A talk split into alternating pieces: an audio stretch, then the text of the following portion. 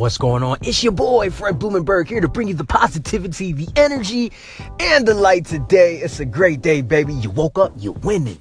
You breathing, you are winning. Let me help you continue this winning streak today.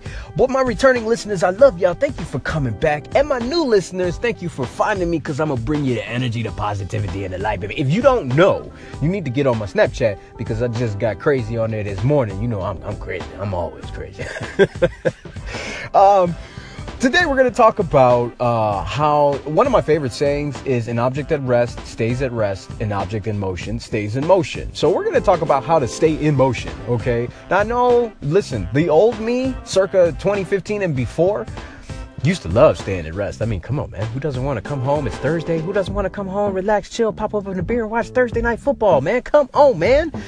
Both teams, you know, the Patriots, Buccaneers, it's not really a good game. It's just a game, right? I'm a football fanatic. It's a game on. Why don't I sit back, relax, chill, do nothing? I'll just sit there and scroll on my phone on Instagram and Facebook, you know, respond to a couple of things, share a couple of things, laugh at a couple of things, right? And then, oh my God, I'm so tired. Oh, I've gotta go to work tomorrow. Oh, thank God it's Friday. Like, dude, that should not be your mindset, honestly. And that used to be me. And if it is your mindset, I'm here to help you change it because this is what you want to get into. You want to live a life that is a purpose driven life.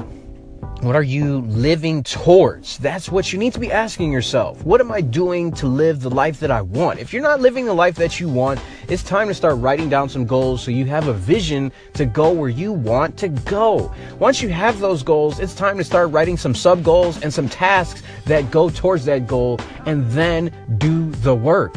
You got to do the work. And this is why people's New Year's resolutions always fall short because they write some lofty goal and then they don't write anything beyond that. I'm going to lose 50 pounds. Okay, that's great. So how are you going to do that? Well, I got to sign up at a gym, and they sign up at the gym and they go work out for five um, for the first week uh, they work out like five days in a row, right? And then they're like, fuck, man, this fucking hurts. This is not, I didn't sign up for this, you know?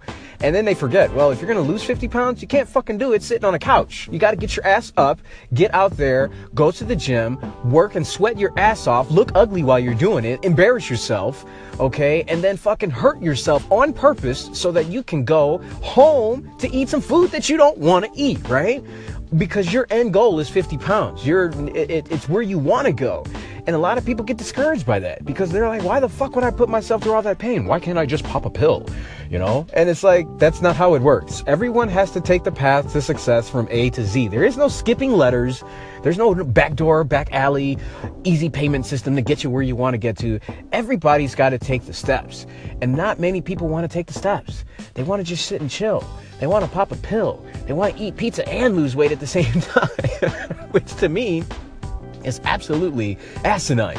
It's ridiculous. If you want what you want, anything in this world that you want is going to require a huge amount of work. Now, that's not to be discouraging. That's just to let your ass know the reality that if you want something bad enough, you are going to do whatever it takes to get it. You got to get your ass in motion. You got to get up and start doing things consistently. You know how successful people are successful?